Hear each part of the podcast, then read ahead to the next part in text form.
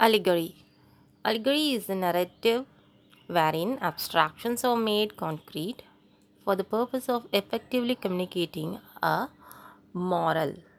It is called an extended metaphor in which character, actions, and sceneries are symbolic. John Bunyan's The Pilgrim's Progress is the greatest allegory in the English literature. Here, a man called Christian journeys to the celestial city, encountering on his way Mr. Worldly Wiseman, Giant Despair, and others.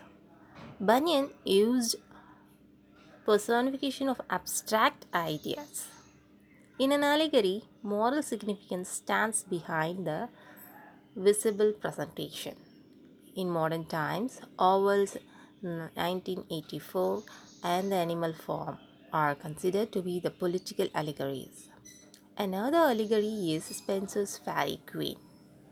The distinctive features of an allegory is that it is a large scale exposition in which problems are conceptualized and analyzed into their constituent parts and presented through personified symbols of abstract ideas and values.